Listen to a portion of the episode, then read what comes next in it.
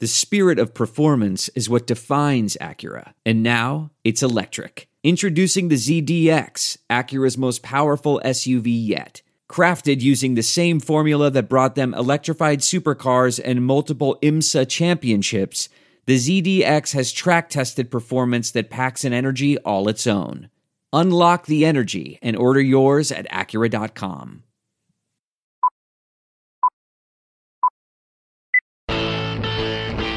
51,000 plus on their feet. Nobody's left to beat the traffic tonight, I guarantee you. Mark gets the sign. The wind and the pitch, here it is. Swung, fly ball deep left center. Grissom on the run. Yes! Yes!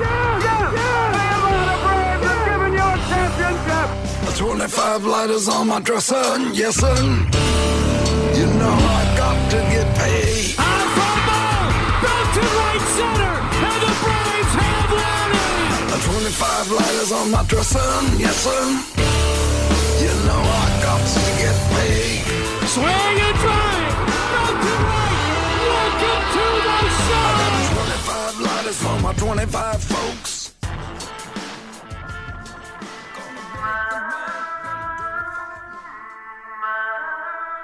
Now get ready. This is the Platinum Sombrero Podcast with your hosts, Dylan Short and Adam Doc Herbert.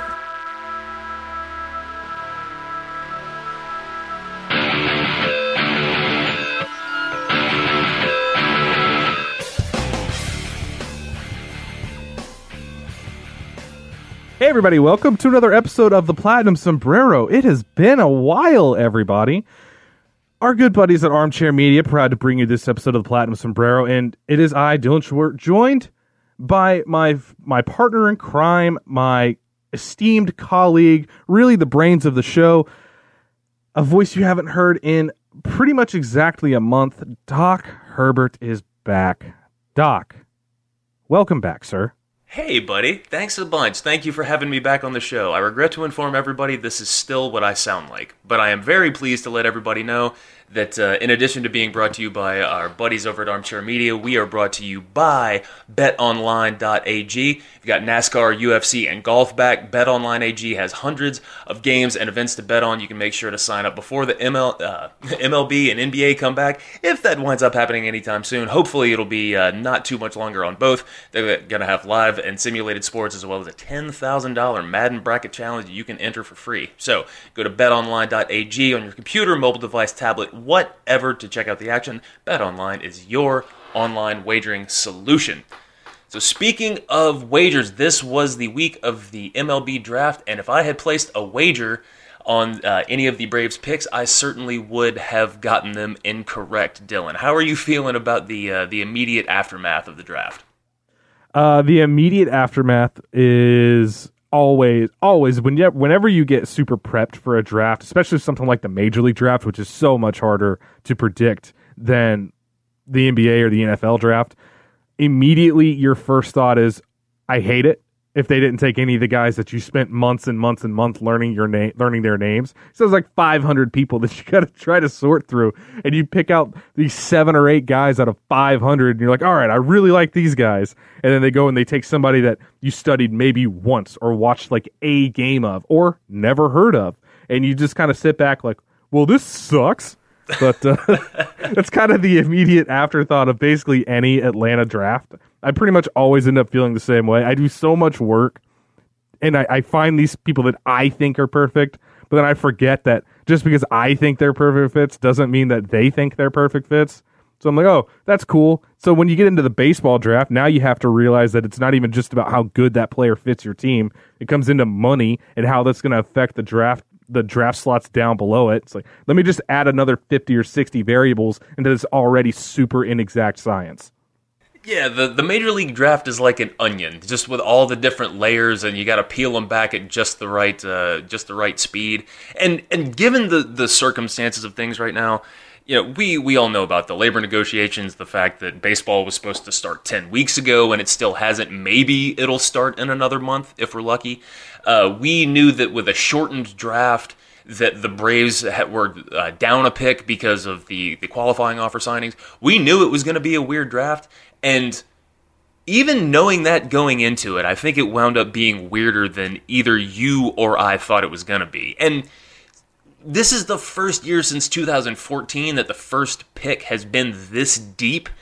Uh, this in 2014 they picked 31st, and every other year they've been in the, been in the top 15 since then. So, uh,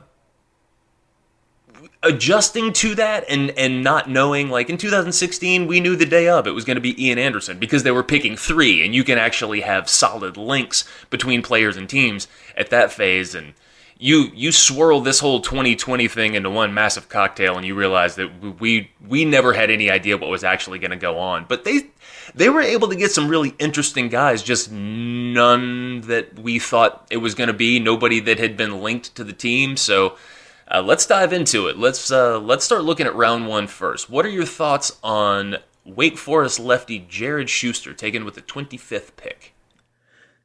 All right, so Shuster at first, I was really disappointed in the pick, not because I think Shuster's a bad player, just because of who else was on the board. And I kind of came to a realization that we'll talk about a little bit later in the show that I think is very important for a lot of people to actually get to that point. It's it's probably going to help me a lot in the future not to seem less angry or, or to seem less angry. Um, but as for Shuster, I've been talking about this on Locked On for a long time. I've probably annoyed the piss out of all of you guys that listen to that show by telling you the Braves and Alex Anthopoulos value changeups more than any other off-speed pitch. That is their main pitch. I would love to be able to talk to Alex about it because I'm pretty sure I know why. It's because the changeup is a good marker for a high pitching IQ. The changeup is not generally a pitch you see power arms throwing very well because they've just been able to run it by a lot of people throughout their whole career. Guys like Jared Kelley and Justin Lange, who can throw 100 mile an hour in high school, they don't have to throw great changeups. Now, Kelley has a pretty good one, but for the most part, they don't really have to throw changeups because they throw 100. And 18 year olds, I don't know if this is news to you, they're not really good at hitting 98 miles an hour or 100 miles an hour, so the fastball tends to work.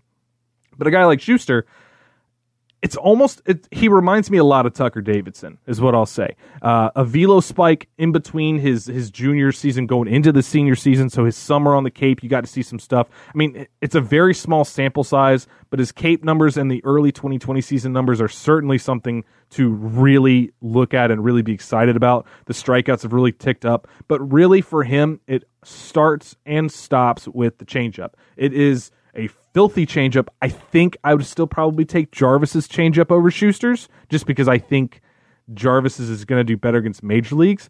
But you can't argue with a 64% whiff rate for uh, just for you guys to to compare at home. Luis Castillo has the highest whiff rate on a changeup in Major League Baseball. His is 43%.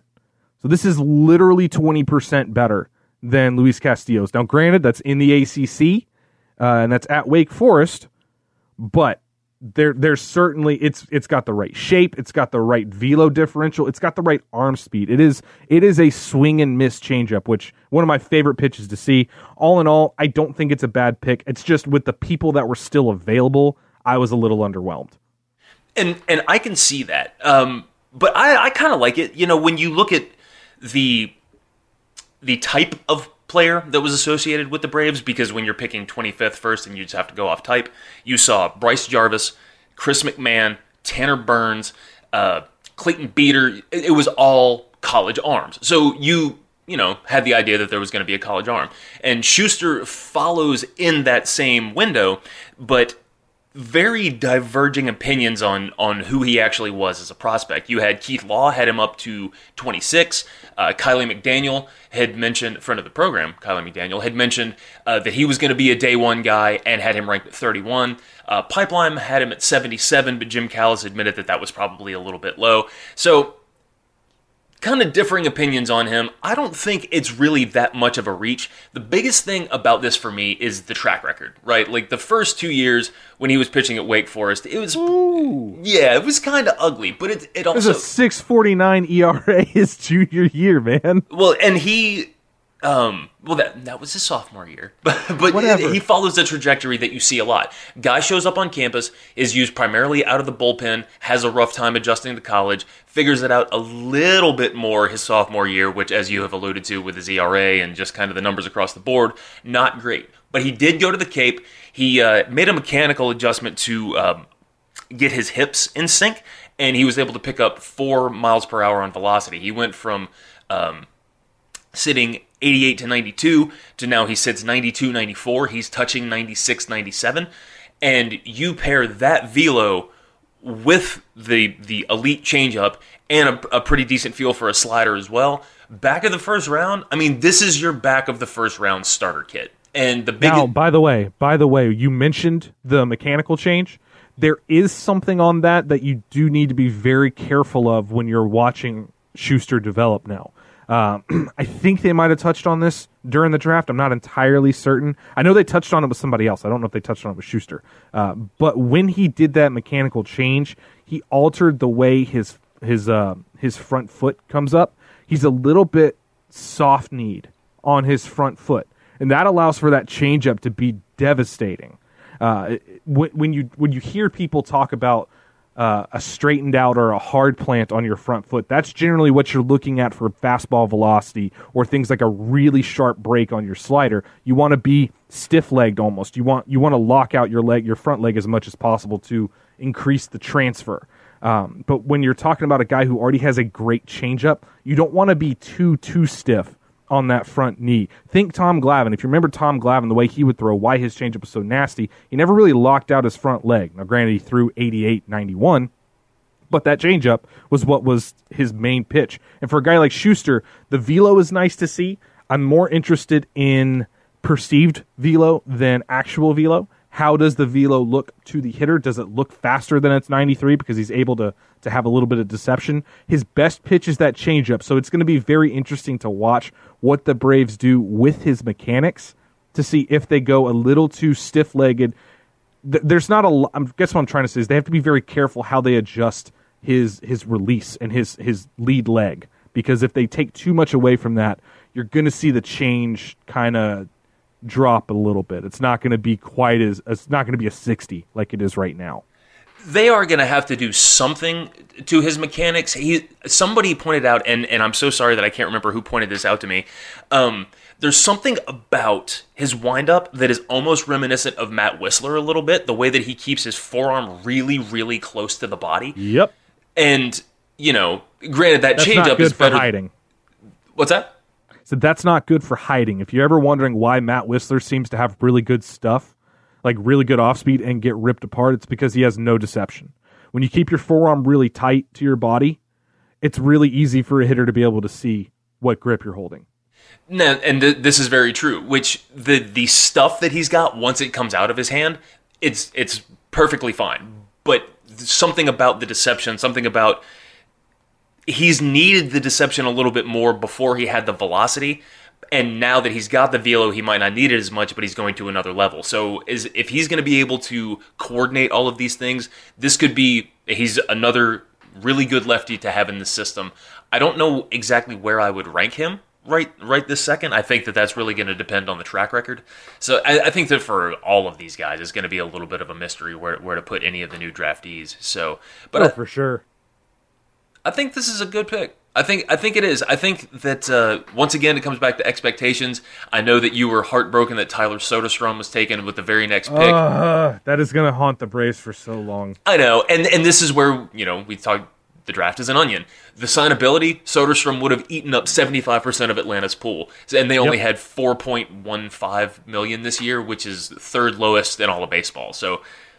Soderstrom, from a talent perspective, is superior to Shuster, and there are even guys that were taken after that, but it's a balance. So they they were able to save a little bit of money on this pick, which wound up being allocated in a different way than I think we both thought was going to happen.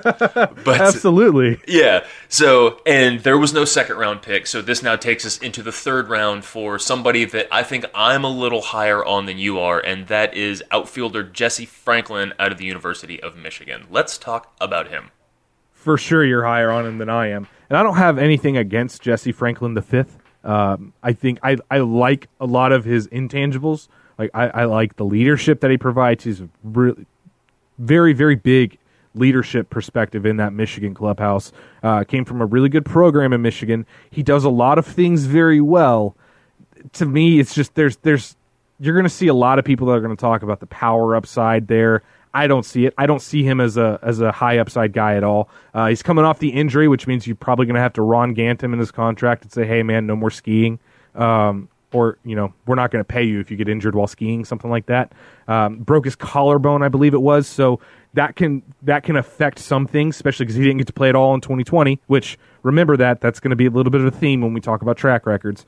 Um, what you're getting from him is a guy that, athletically speaking, can do a lot of things for you. He's fast. He's I wouldn't call him a burner, but he's fast. He can steal some bases. Uh, he he's a good fielder. He's probably not going to win any Gold Gloves, but he's a guy that could stick in center uh, just based on his glove. He's he's a guy that has good bat to ball skills. He's got some pop. Think around Brett Gardner or Ender Inciarte, and Brett Gardner is the guy that I think he he profiles most likely to be. Uh, it's just not not really my cup of tea again because there were other players on the board that I would have rather taken at that point. But that's something again that we're going to touch on a little bit, and something that everybody needs to realize when you're talking about major league drafts. But just looking at the player himself, I think the the biggest worry for me is not the power. I already don't think he's going to hit for a lot of power, so I've already like that that concern is not really concern. It's basically what I think. The biggest concern is going to be his arm because if you're telling me Franklin can stay in center field, then the profile is much better and then the bat is a lot more acceptable.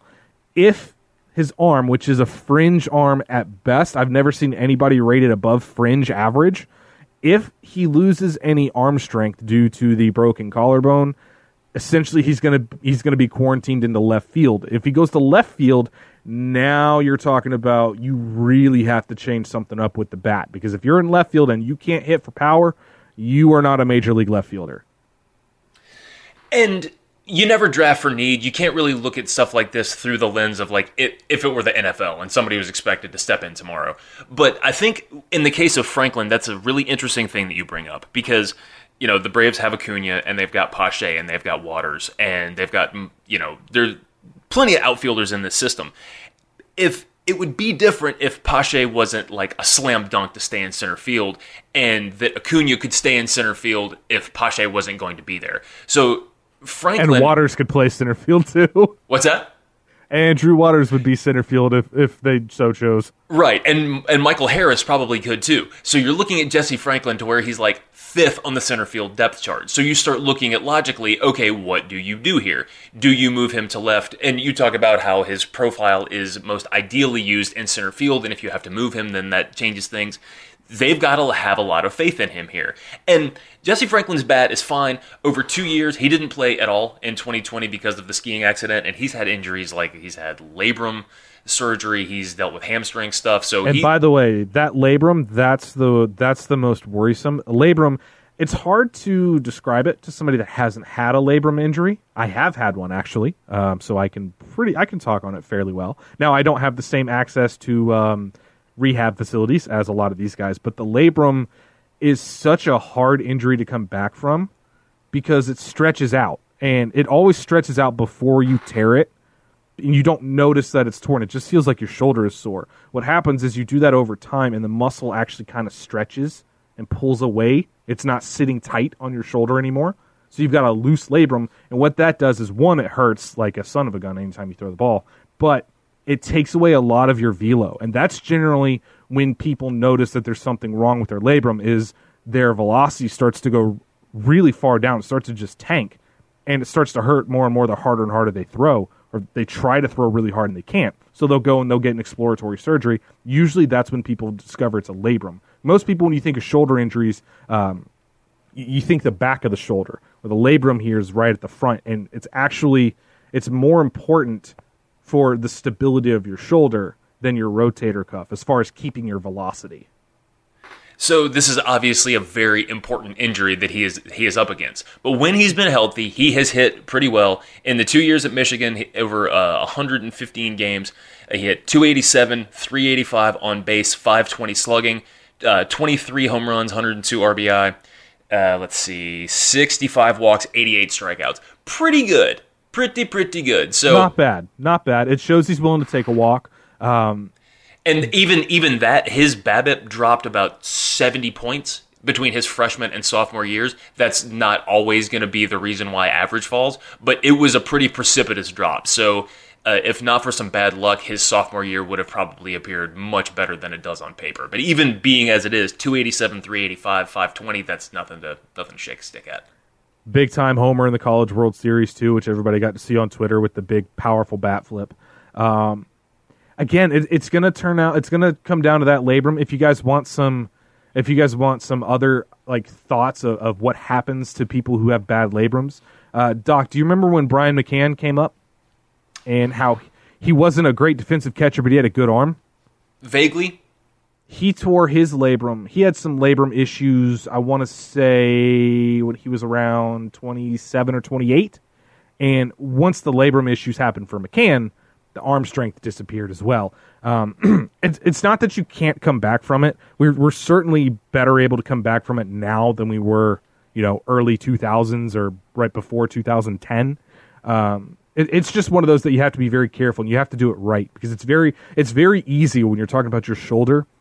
If you don't do it, if you don't get it fixed quick enough, a messed up labrum will mess up your rotator cuff, just like a messed up rotator cuff will let, will cause your labrum to overcompensate. So you have to be very balanced and very careful when you rehab it.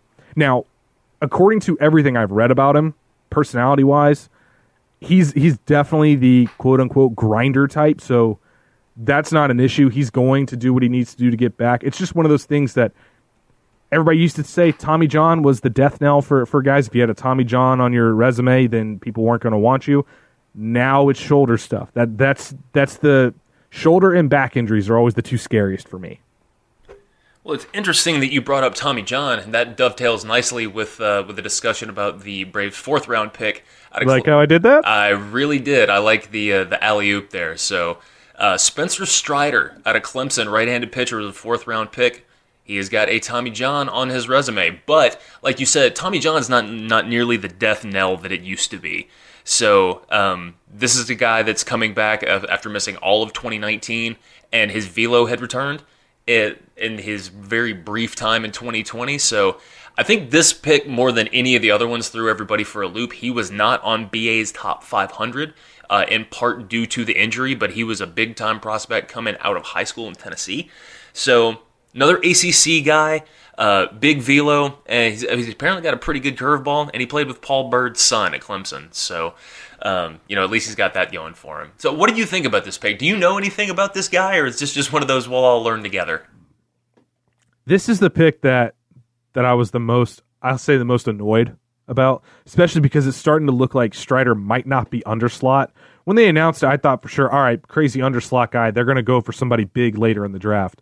That did not happen, as we'll figure out. Um, Strider's got some stuff. When he was coming out of high school, it was a big impact. He's got good velocity. That curveball is pretty nasty too. But there's also he's got stuff, but he's never put it together. And you're you're right about the Tommy John. So you do have to view last season through that lens. When you're coming back from Tommy John, velo is usually the first thing to return as we've talked to friend of the program Patrick Weigel before, getting the velocity back is not that big a concern. It's getting the command back. And Strider was not there's there's no other way to say he was not good last year. He was not good at all. Now I've heard some some stuff from some Clemson people that he was expected to be their ace this year.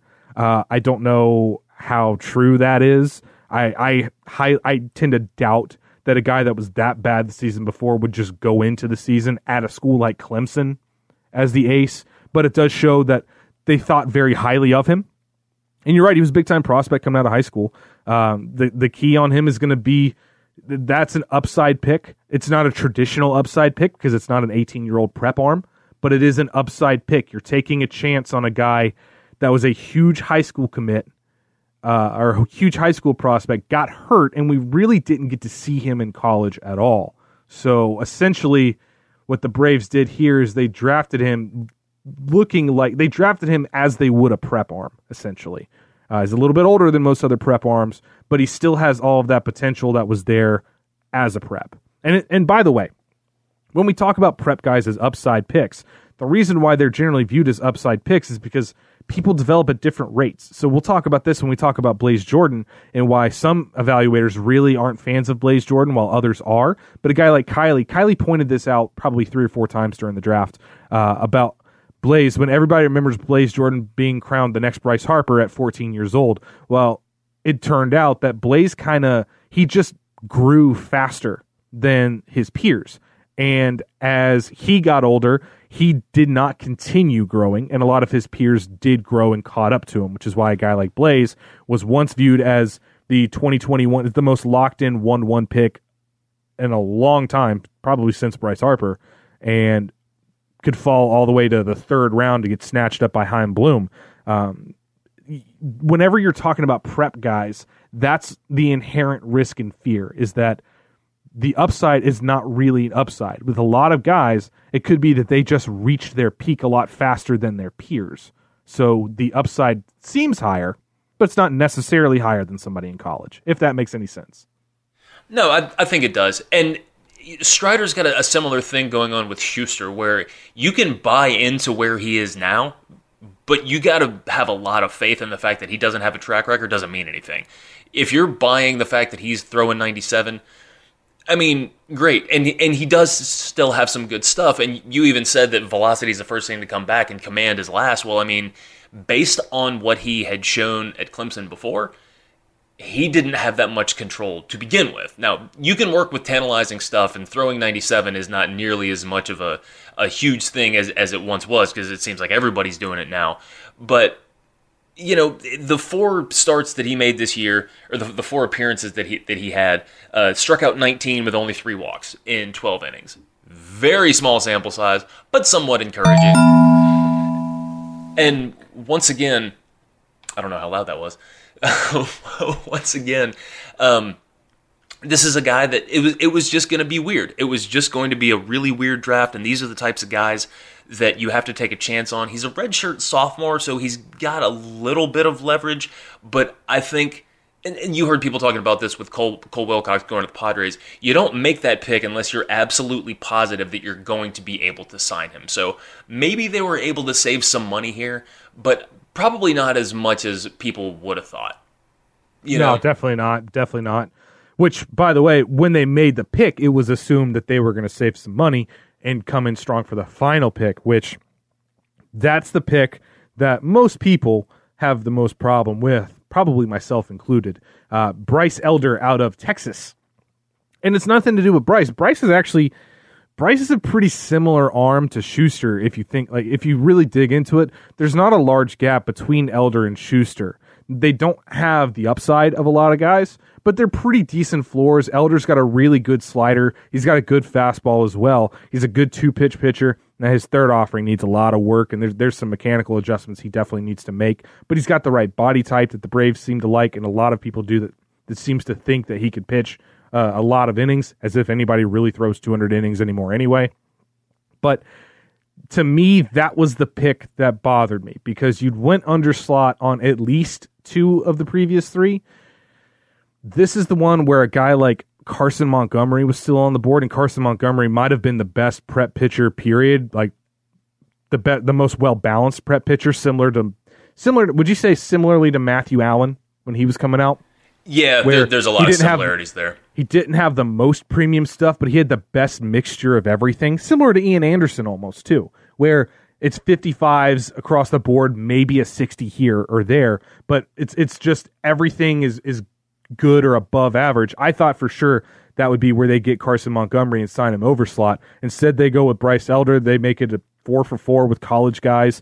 Um, I didn't see a ton of Elder, but uh, I, I was more so disappointed that they didn't use the underslot to grab one of these high school guys like Montgomery, who for me, it's inexplicable to me how Montgomery fell that far. I had him in the top 50, and a lot of other people did as well. So, uh, interested to see how you thought about uh, the Elder pick.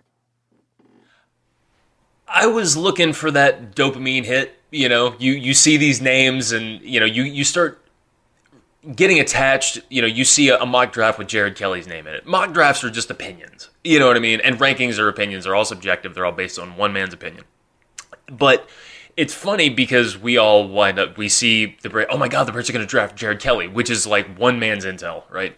And and then we hear they're going to go under slot on college in the beginning so they can go prep heavy in the back half. So we start using other people's opinions to to form facts in our minds, and then we get disappointed when those facts don't happen, right? So.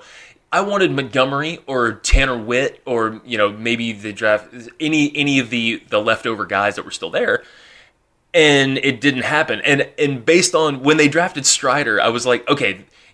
At, at first, it was it was going to be the Franklin pick. I'm like, okay, here's where they're going to draft Kevin Parada, and they didn't. And then was okay. Well, here's where they're going to draft Tanner Witt here in the fourth round. They drafted Strider. So by the time the elder pick rolled around, I'm like, they are not going to take anybody I've heard of, and that that's exactly what they did. But that doesn't mean it's necessarily a bad pick. Um, it, it is a, a, deep statement on expectations, which is the thing that you've been teasing this whole time. But Elder's a fine pick. He reminds me of Bryce Wilson a little bit. Got that workhorse body. He's not quite as big as Bryce. I mean, he's 6'2", but he's like 220. He kind of embodies that um, brick shithouse from Texas type mentality. Excuse my French. Um, but yeah, he's a strike thrower. He's a guy that he followed that same trajectory I had talked about with a, little rough during uh, freshman year and then figure it out a little bit during sophomore year, and then you're off to the races by the time you're a junior. In 2019, 13 starts with a 293 ERA, struck out 86 in 83 innings. And in 2020, 2 and 1, 208 ERA, 32 strikeouts in 26 innings and only 7 walks. Doesn't give up a ton of home runs. He's this whole draft seemed very safe for the most part. Uh, you didn't see like the really high upside plays that you would have seen in previous years. But there's something something to be said for safe picks, especially in a year where college pitching was the strength and 75% of the picks were college pitching. And this these are all guys that that the scouting department seems to believe in. Not that they would come out and say like, "Oh yeah, we drafted this guy, but don't worry about him. He sucks." You're not you're not going to hear anything like that. So. Um, all things considered, I, I like the Elder pick and I like the Shuster pick best. But I think if you dissociate from what we wanted to happen or expected to happen, that's where things get a little a little bit better in my eyes because because yeah, I wanted Carson Montgomery, I wanted Kevin Parada, I wanted any, I wanted Tyler Soderstrom, I want all of those guys. Dylan MacLean. But, yeah, I mean, but I watched zero like literally zero Wake Forest baseball. When I saw the clip of Jared Shuster on ESPN, first time I'd ever seen him throw a pitch ever. So who am I to really say that this isn't going to be a great pick? And first round guys and deep picks, the rate of attrition and the rate of busting in the MLB draft is huge. So you can take a super high upside guy that the industry is super high on, or you can stick with your gut and say, I believe in this guy. I think he's going to be able to help us, and you roll with it. And besides, this, what were you really missing out on this year? You know, well, it's one of those things that I've I've just have to make a point of, and, and a lot of people probably need to consider this point as well. Um, now, this is the second draft with Alex in charge, Alex and Dana Brown in charge. Now, when you listen to Dana Brown actually talk about the the Shuster pick, and talk about one of the first things out of his mouth was how it would allow them to spread money around later. That is their strategy. It's what they did last year. It's what they would have operated under this year. So while I disagree with their draft philosophy, I'll give them major props for sticking to their model. Uh, even in a season, even in a draft with only five rounds and only four picks, sticking to the same model so that you don't get too crazy uh, and ruin. For, you don't get too crazy for next year to ruin your model on a small season this year. Uh, it's it's just fundamental differences in the way we look at stuff. Alex and Dana very obviously uh, they very obviously prefer high floor guys. That's what they value the most. Is if they know that you can be a major league player of some sort, then they put a higher value on that than than maybe what your potential might be. If they think that you could, you know, you could potentially be a, a star, but you have a floor of never makes it to the show, early on, they're probably going to take those high floor guys. That might be a consequence of some of the things that happened to Alex when he was in uh, when he was in Toronto, because it's certainly not the way that the Dodgers play things. Um, but it's important to note that uh, it's just when you have a fundamental difference. I'm just I just look at drafts differently than Alex. So naturally just about any draft that Alex runs, I'm going to come away a little underwhelmed because it's just not the way that I think. It doesn't mean that it's right or it doesn't mean that I'm right and Alex is wrong. Obviously, Alex is paid a dang good amount of money to do what he does. He's accomplished far more in the game than I have. Uh, it, it's just it's a it's a pretty stark contrast between Dana Brown and Brian Bridges.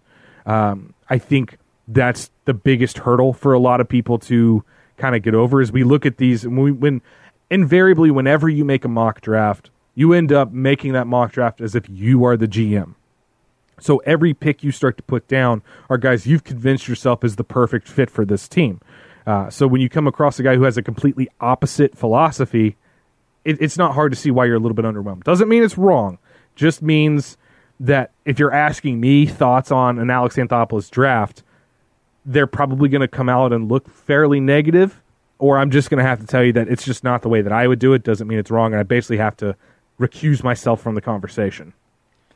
Expectations are the thief of joy, my friend. It's it's one of my favorite quotes that there is. Sometimes you just got to sit back and enjoy the ride. And remember, 2015, the Braves drafted this Canadian kid who was ranked 60th overall with the 28th pick, and everybody everywhere slammed that pick. Five years later, Mike Soroka is most people's favorite pitcher. So I know nothing. You know nothing. No offense. You know, none of us know anything, and even the, even the people that do this for a living, they still bust on this all the time. So it's uh, the most important thing for me is that yeah, I know we just got like five minutes left here to talk about this, but this is the first time I have been emotionally invested in a baseball event in eight months, and it was I had forgotten what it feels like. You know what I mean? Like it was the best thing to like be kind of like I think I want to bite my fingernails. I'm so nervous or whatever. You know what I mean? It's like and Dude, yeah. this is the first time I've watched more than the first round of a Major League Baseball draft ever. I watched every single pick. It's yeah, it's it's pretty monotonous, but you know, it, and for as much research as you like to do and, and, and, as I like to do, and this is the first year that I, I, didn't do the draft composite, which was super weird, but I still did some research on it, and you start to just they're just names, right? They're just floating around and then they're getting drawn out of a hat and you start to see like the first time you see the name go up against the logo and it's like this name is going to be associated with with this logo for the rest of time. It's a really cool thing cuz you know the the 2021 draft scouting has already begun and and you you're going to see these names a thousand times, you know, Kumar Rocker and and Jud Fabian and all and all these different guys that are going to be in the mix for the next year and finally you're going to see like the Kumar Rocker and in his Orioles jersey or, or whatever the case may be. So it's cool. It's cool to do that. I just I'm really hoping that you know we're at the end of a negotiation cycle. Manfred came in and he was like, "Look, there will be baseball." To which Karl Ravech dunked all over him, but he just came out and said, "Look, if they can't figure it out, I'm going to tell them what to do." Which is in the long run is probably not the greatest decision, but if you're sitting there worried about whether or not they're going to fully cancel the season, rest assured there there will be something. But uh, it was it was really nice to to have my my fandom back full center, you know, because it it really feels like we had this just taken away from us, and uh, it was nice, man. It was it was really cool. It it was nice to see something related to baseball for some other sort of reasons other than why can't they get this figured out. Um, it's going to be very interesting to see what happens with undrafted free agency now that every team is on a level playing field. I'll be very interested to see how that comes out uh, next week or the coming weeks when, whenever we do our next show, which I can promise won't be a month from now. Uh, Let's hope not. My God. We'll take a look at the undrafted free agency and everything that's going on. But unfortunately, Doc mentioned things like thieves of joy. Unfortunately, time is a thief of joy as well. We are out of time for today's episode. So glad to be back and gracing your guys' ear holes again. Glad to have you guys listening to the show again. We will be back relatively soon. Thank you guys. Y'all have a great day. Thank you guys for listening to the Platinum Sombrero.